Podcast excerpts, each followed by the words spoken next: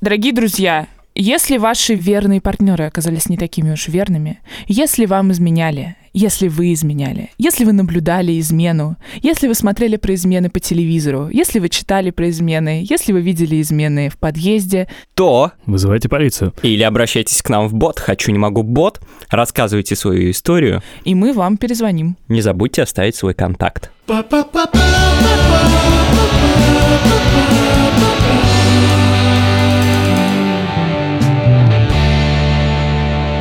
Привет!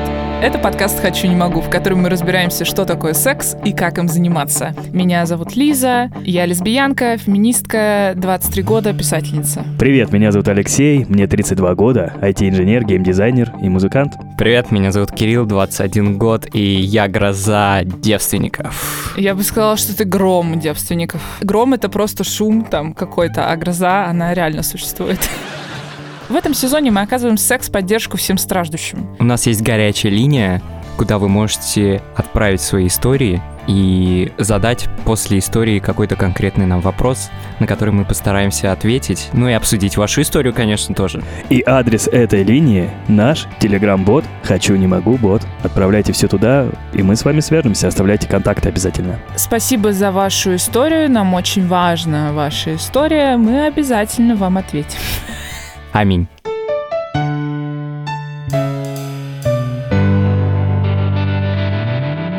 Сегодня мы поговорим с нашей слушательницей, у которой было много секса, но весь неудачный. И сейчас она задается вопросом, а нужен ли вообще этот секс?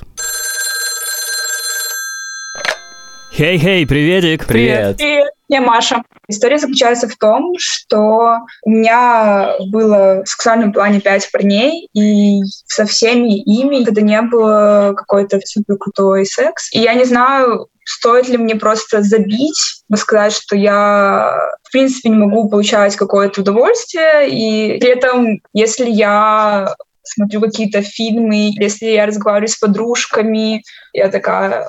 Я вас не понимаю, я не понимаю, о чем вы. У меня была подруга, которая прям очень любила рассказывать истории про своего парня. У нас у всех есть такие подружки, да? Нет.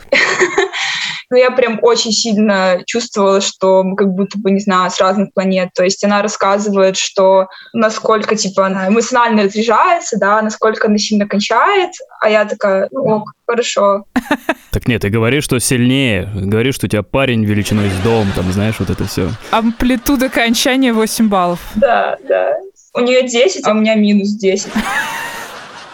Я хочу задать вопрос, есть ли люди, которые тоже очень долго пытаются разобраться, их ли это типа секс, или нужно, чтобы сразу все получалось хорошо, или если вы с человеком не подходите, то значит это не тот человек. Просто если так долго еще искать, то тоже как-то, не знаю, какое-то такое. Ну, а ты когда мастурбируешь, кончаешь? Я не знаю, по признакам. По книжке медицинской, ну, вроде это был оргазм, но я такая... Ну все, себя больше трогать неприятно, ладно, все, выключаем.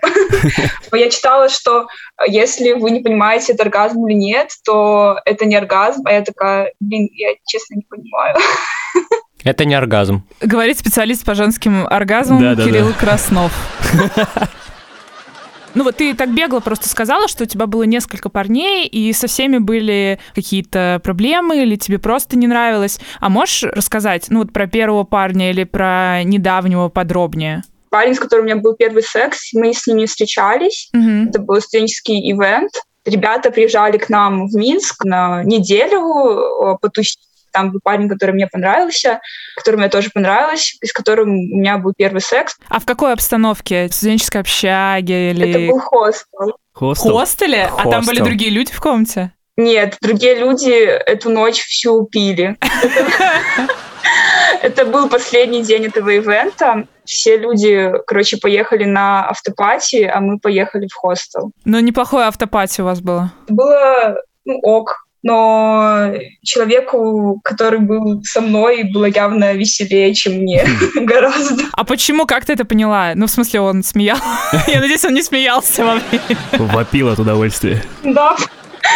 Нет, ну он прям очень сильно расслабился, когда кончил. Типа он весь такой был другой. Я не знаю, как это объяснить. Но видно, что человеку хорошо. Счастливчик, короче. То есть у него как будто произошла разрядка некоторая, а у тебя условно нет после секса. Да. И вы потом не общались вообще? Мы с ним общались, мы потом ездили вместе, чтобы встретиться в Вильнюс, но там все было прям очень все плохо. Секс плохой или вы не сошлись? Или город. Или город, да. Не знаю, что хуже. Наверное, one night stand не должен превращаться в... Типа, не нужно обманывать себя и общаться с этим человеком. Ну, потому что оказалось, что мы очень сильно друг к дружке не подходим. Когда второй раз встретились, мы попытались заняться сексом, мне стало вообще больно, и мы такие, ок. Блин, ужасно звучит. Второй был чел, у которого соскочил презерватив и остался во мне. Вау. Это как вообще такое может быть? Он размерчик не подобрал? Он переоценил, наверное, да, себя? Скорее всего. Ты его потом вытащила, подожди, или как? Или так живешь, Маша? Короче, я сама потом себе его доставала пальцем. Хорошо, что подругу не пришлось вызывать. Я все время думаю о такой ситуации, где нужна подруга, чтобы что-то вытащить из вагины. Там не такая пещера. Хорошо, что пылесос не надо. Так, а дальше, парни, у одного презерватив остался, а у других что осталось? Потом был чел, который был в свободных отношениях, как оказалось, когда я узнала об этом поздно. А еще у него был огромный член, мне было больно, очень больно. Это ненормально. Потом у меня появился парень, с которым я встречалась, и вот он мне делал куни ради того, чтобы, типа, ему была смазка. Господи, какой ужас. Для пенетрации, что ли?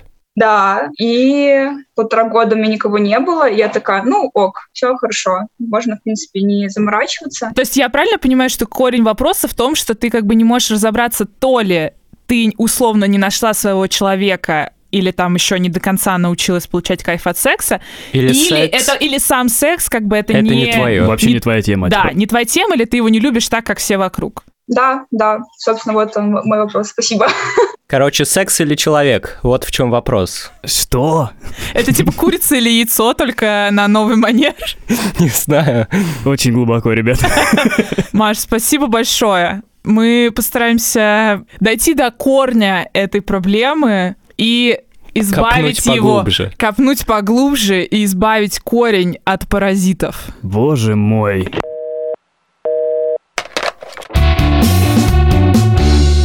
Лёш, был ли у тебя когда-нибудь такой период в жизни, когда тебе не нравился секс? Был, конечно. То есть иногда были партнеры, с которыми я просто вау, я не знаю, как это описать, вау.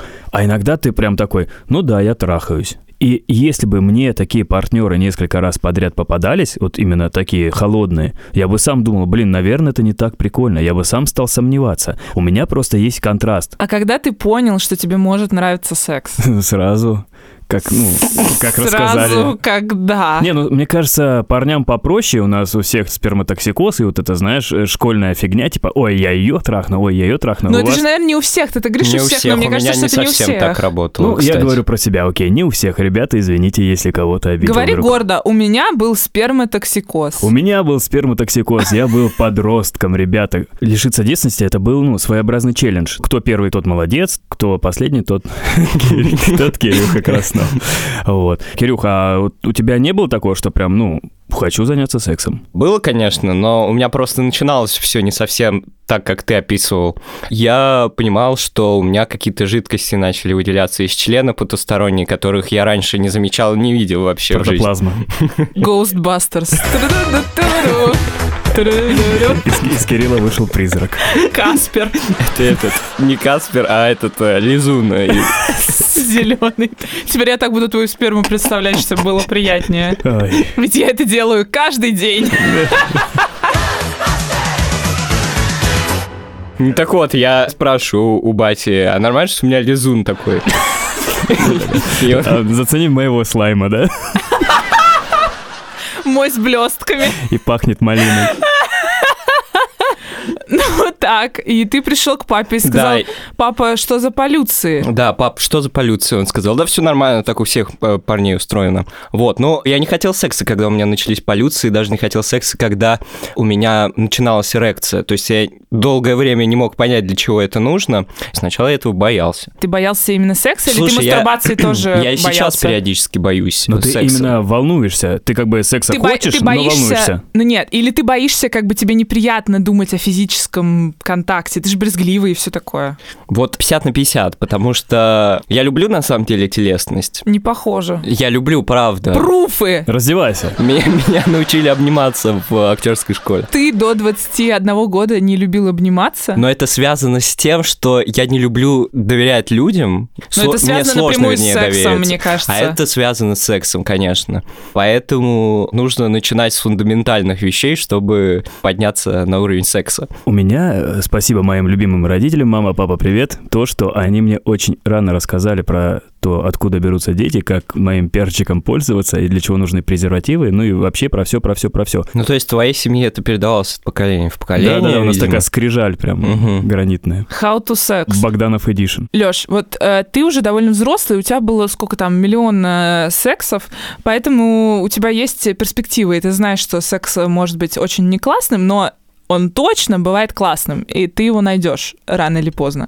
А мне и Кириллу такой перспективы не хватает. И я предлагаю сейчас позвонить Лене Боровой, у которой было по разным оценкам Росстата и социологического бюро Российской Федерации 2 миллиона сексов, и может нам... Дать перспективу, так говорят? В «Рататуе», когда критик заказывал, он сказал, дайте мне перспективу. Именно это мы сейчас и скажем Лене Боровой. Лена, привет! Приветик! Здравствуйте, Лен. Привет.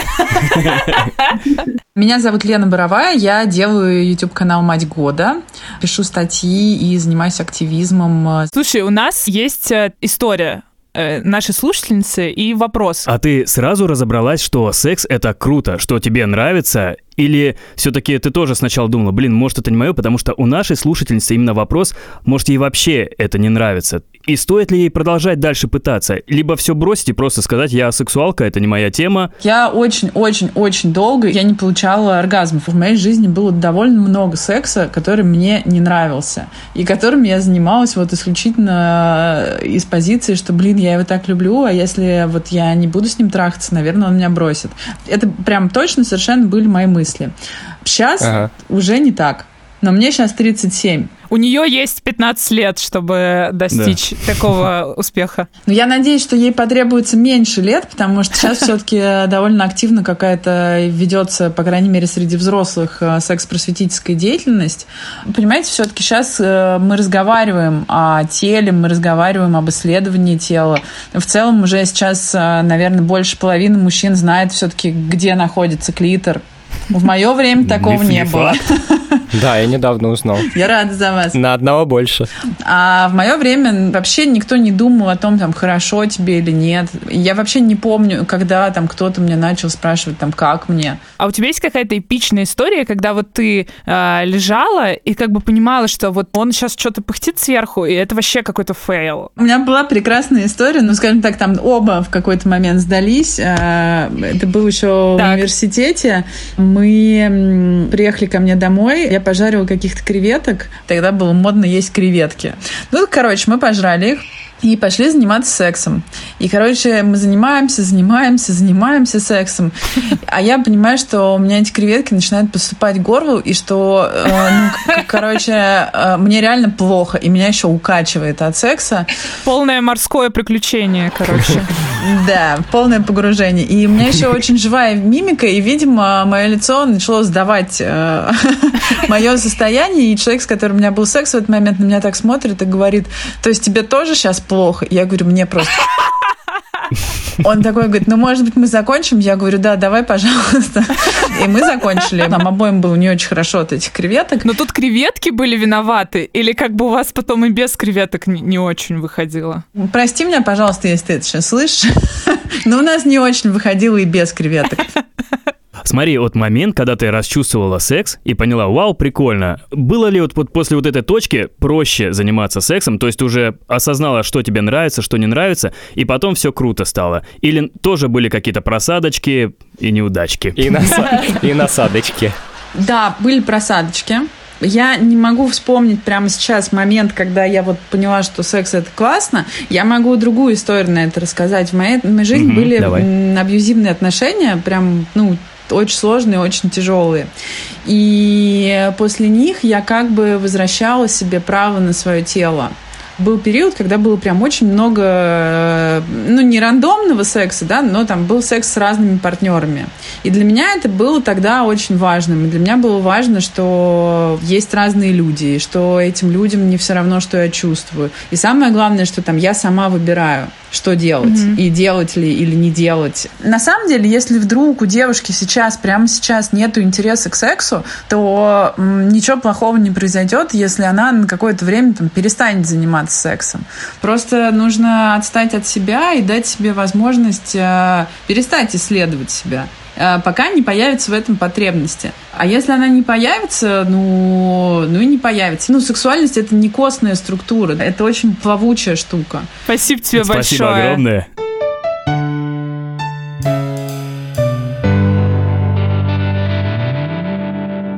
Меня, честно говоря, вдохновила история Лены, потому что иногда можно и в довольно зрелом возрасте обрести приятные бонусы от секса. Мне больше понравилось, что она сказала, что не надо это форсировать. То есть не получается, да и хрен с ним, попозже. Еще раз не получится, да и фиг с ним.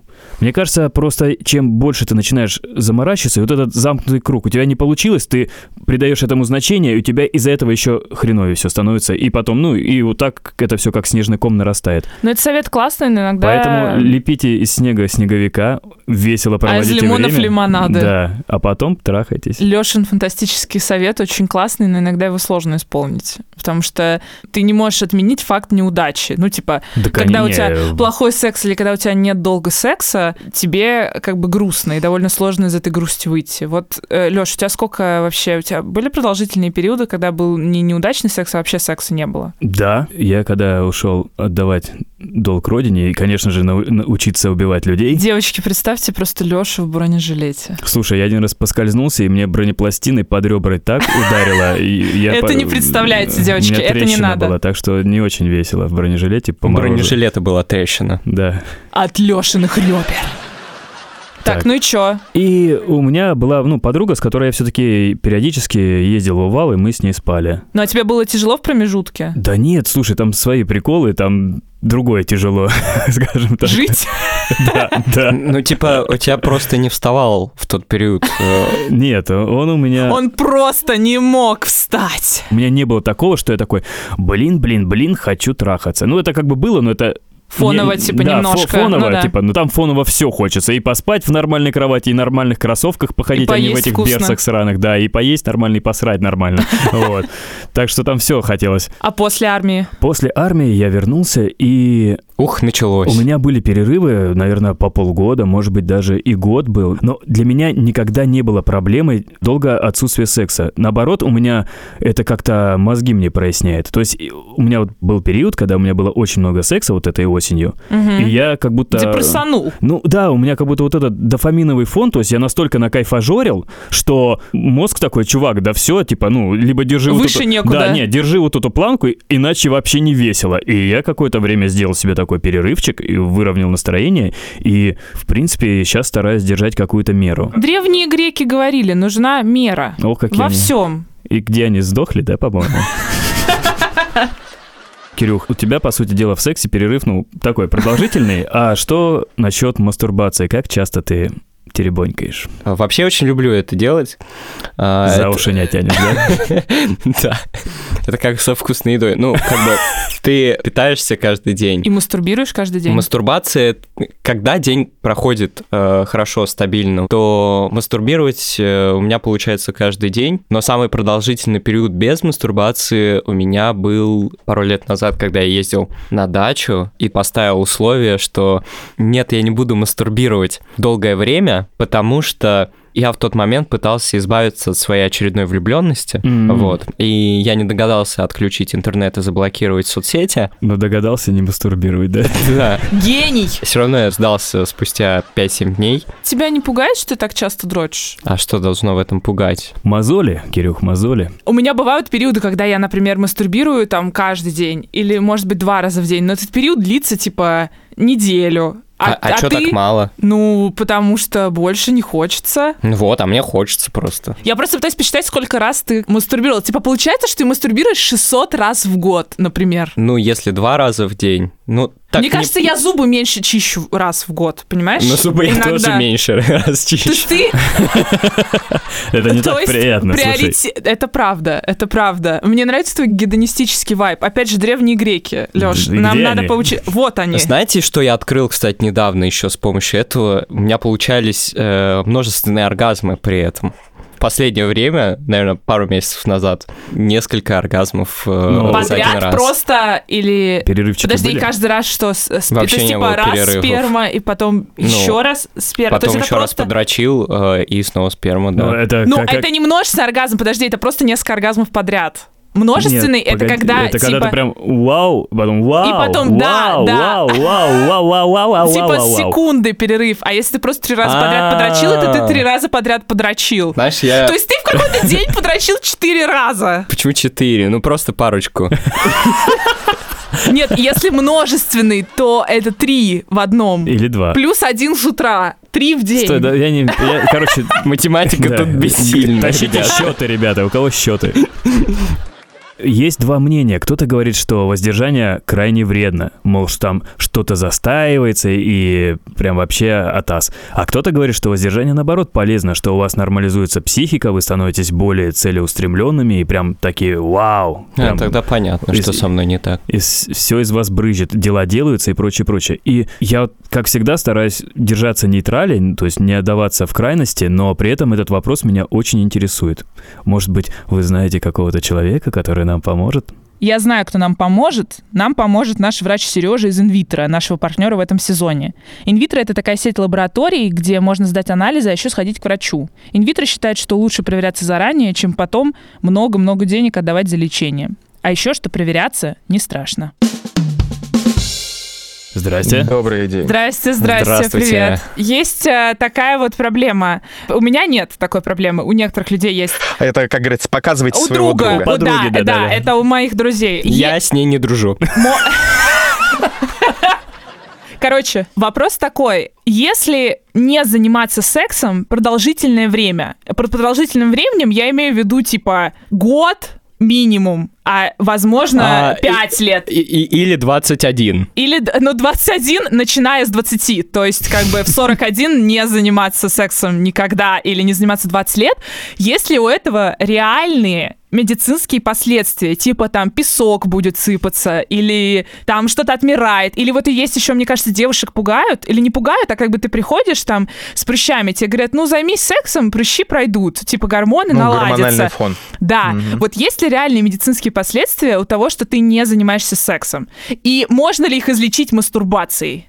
Вот, начнем даже не с мастурбации, нет, начнем с того, что есть большое исследование, оно относительно старое, по-моему, 2016 года, они воздержание считают вообще от 6 месяцев. Ого, то есть у меня был такой опыт? Мне кажется, у всех он был, и... Тут вопрос в том, что то, что все начнет сыпаться, это миф. Возможно, одна из теорий, почему он зародился, да, в первую очередь, на самом деле, связана с женщинами, как бы это ни прозвучало сексизмом, но с возрастом действительно гормональный фон меняется, и в связи с этим сам половой акт может быть дискомфортным. Да, может быть сухость, могут быть микротрещины, и из-за этого... занимаются реже сексом. И это наслаивается на те изменения, которые происходят с возрастом и так. И вот повелось, что все начнет сыпаться, кошмар, гормоны вообще улетают, песок отовсюду. Нет, этого нет. Максимум, что может быть, можно недополучить некоторые положительные моменты, которые связаны с сексом. Они не только психоэмоциональные, они там и физические, да, тонус мышц увеличивается, да, это как профилактика там различного рода пролапсов, подтекание мочи. Пролапс — это типа проваливание. Это... Ну да, выпадение всего, чего можно, там, начиная от матки, заканчивая Господи. Маткой. Вот. Такое бывает, но редко. И... Но метко. Но это, подожди, это ты говоришь, типа, про, условно, если в 40 женщина развелась, и вот она не занимается сексом, там, до 70, до своей старости. А если это, типа, девушка, которая, там, 18 лет занялась сексом, или в 20, да, а потом она решила, что она асексуальна, что ей неприятен физический контакт, она не хочет заниматься сексом. Ну и все. И это ничего страшного. Вообще ничего страшного нет. И реально очень много факторов, которые влияют на нашу жизнь в негативном плане. И отсутствие секса — это не этот фактор. Угу. Плюс, да, у нас же очень часто под сексом понимают именно проникновение одних половых органов в другие половые органы. Вот. А это же далеко не так. И, ну, не только это есть, да, и, следовательно, очень много положительных моментов можно получить и без партнера для организма, и это тоже отличный выход. А какие? Ну, какие? Стресс, да, ага. Мастурбация снижает напряженность, да, снижает гормоны стресса. А, ну... Так вот, почему я такой спокойный. Вот плюс, да, да, но опять-таки, все должно быть в меру. Кстати, было крутое исследование, это связано с мужчинами, про риск рака простаты, что для того, чтобы серьезно снизить риск его развития, то должно быть примерно 21 половой акт или 21 акт мастурбации в месяц. Ого. Это правда? Да, это правда, это реальное исследование, да. Лёша укладывается так, в график нормально. Я сейчас вернусь.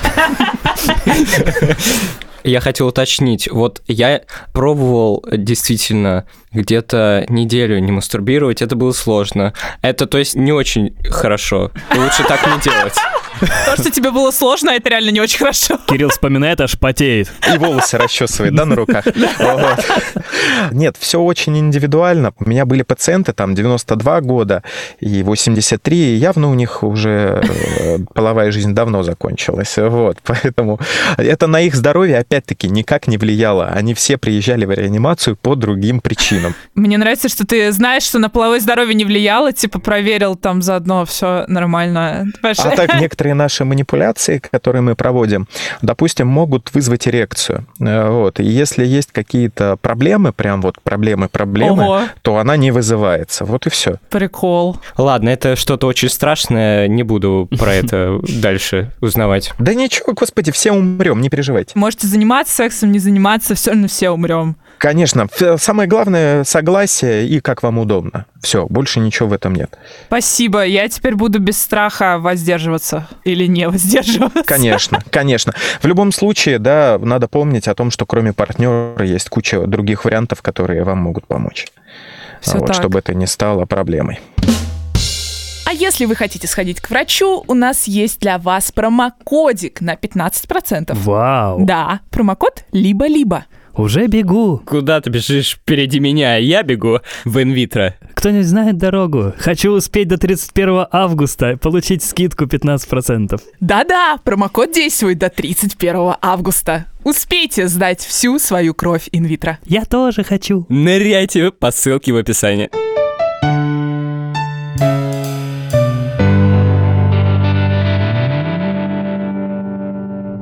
У нас есть рекомендация для тех, кому нравится наша медицинская рубрика с Сережей. Это новый подкаст от студии «Либо-Либо», который называется «Почему мы еще живы». Там известный педиатр Федор Катасонов рассказывает о разных медицинских изобретениях, благодаря которым мы все еще живы. Например, про химиотерапию, вакцину от оспы и антидепрессанты, благодаря которым я еще жива. Меня зовут Федор Катасонов, я врач-педиатр, и это подкаст «Почему мы еще живы». В этом эпизоде я расскажу, как медики искали яд, который убьет рак быстрее, чем пациента. Ищите подкаст «Почему мы еще живы» на всех подкаст-платформах. Ссылочка в описании. Короче, я вот хожу на терапию, и в терапии есть такое направление когнитивно-поведенческое. И когда ты приходишь к когнитивно-поведенческому терапевту и говоришь, например, типа «Все плохо, меня не любят», или «У меня был только ужасный секс, у меня никогда не будет хорошего секса», или «У меня сломанная вагина, она зарастет мхом», то тебе терапевт говорит «Да». А у вас... С вас 3000. То тебе терапевт говорит: где факты? То есть пруфы. Пруфы, да. Где пруфы от вселенной? Да, где пруфы от вселенной, что это так? Ну, то есть, типа, вот посмотри, ты можешь... Или наоборот, пруфы, да, вот, что тебя любят. Посмотри, вот, типа, там, 3 сообщения от твоих друзей, где они тебе говорят прямым текстом. Не любим.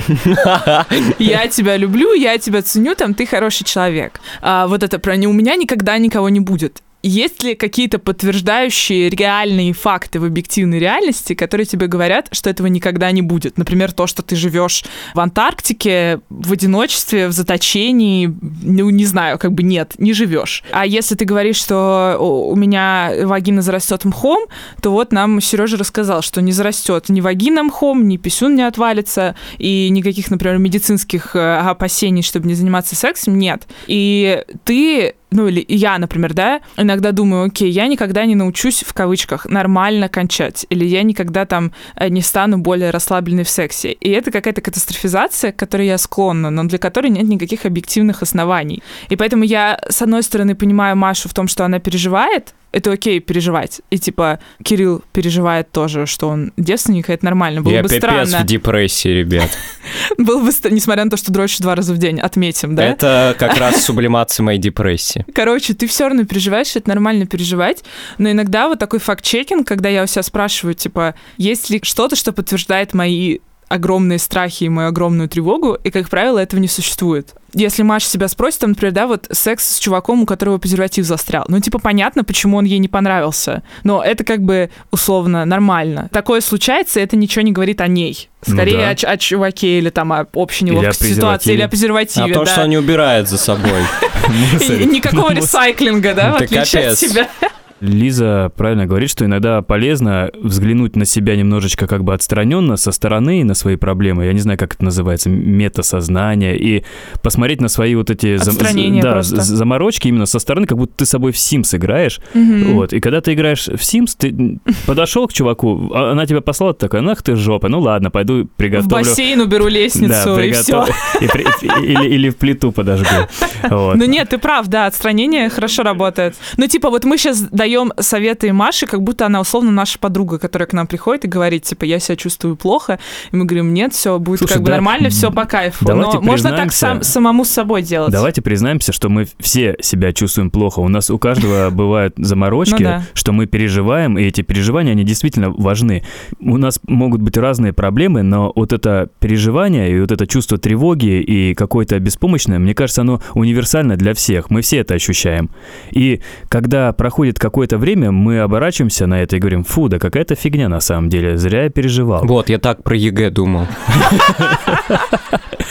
И мне кажется, что Маша большая молодец, вот, она сейчас в таком подвешенном состоянии, это может быть неприятное состояние, но мне почему-то кажется, что у нее все будет хорошо, если не придавать этому какое-то, ну, именно супер значение, а просто... плыть как бы по течению, пробовать. Не нравится, да и хрен с ним, типа нравится, вау. Но еще просто можно попробовать отделить ожидания других людей или ожидания общества от тебя, от своих ожиданий от себя. Это тебе из-за других людей кажется, что тебе надо там заниматься сексом столько-то раз в месяц, или потому что тебе самой хочется, и провести какую-то такую инвентаризацию своих автоматических мыслей. А вообще вопрос, такая ли я или не такая, я бы на него ответил так, что да, ты не такая. Но мы все не такие, как все. Мы все другие. Я не знаю, почему это плохо, быть не таким, как все, потому что уникальность — это то, что привносит... Твоя вагина уникальна, Маш, просто помни это. Вагина, как 100%. Минимум. Я думаю, есть и много других индивидуальных качеств, помимо этого, которые определяют тебя как человека, потому что очень сложно жить в мире, где все одинаковые, у которых секс у всех одинаково хороший или плохой, и проблемы у всех одинаковые. А когда нам было нечего обсуждать, ребята, если бы у нас у всех был хороший секс. Просто подумайте о том, как вы нам нужны, люди с проблемами в сексе. Да, пусть у вас будет больше проблем. Пишите нам. Подписывайтесь, пишите нам в Telegram-бот «Хочу, не могу, бот» и на почту nosex@libo-libo.ru. Присылайте свои истории с проблемами в сексе. И не забудьте указывать, как с вами связаться, чтобы мы вам позвонили, разузнали про ваши проблемы, чтобы вы попали к нам на радиопередачу и попросили еще больше историй. И попросили прощения. убедительная просьба. Ставьте звездочки, подписывайтесь везде, где только можно, пишите комментарии, ребят. И еще у нас есть чудеснейший инстаграмчик и телеграмчик, поэтому тоже залезайте туда, снимайте сторисы, всякие штуки. Как же найти этот инстаграмчик и телеграмчик? Я знаю, я недавно захотел. Да, давай, ну-ка. В телеграме нужно на английском «хочу, не могу». А в инстаграме? В инстаграме «хочу» на английском транслитерации .не.могу. А прямо сейчас, если вы слушаете нас там, где можно оставлять комментарий, то зайдите в комментарий и напишите просто без контекста, сколько раз в месяц вы мастурбируете. Только число, пожалуйста. Просто только число. Типа 12. Или цифру. 325. И так далее. Ну, в общем, все числа, вы знаете, я там, хочу узнать, как кто меня числа. Обогнал. Никто, я думаю, ты просто... Ура, я на вершине рейтинга. Знаешь, как в ТикТоке вот эти видео, где Хуахуа очень быстро бежит, и там типа I'm the fastest boy. Вот это ты. Это Лёша. Это Лиза. Это Кирилл. Всем пока-пока-пока-пока. Пока, ребятки. Пока, еще услышимся. Это подкаст студии «Либо-Либо». Продюсеры Екатерина Крангаус и Полина Агаркова. Редактор Юлия Яковлева. Звукорежиссер Нина Мамотина. Композитор Ильдар Фаттахов.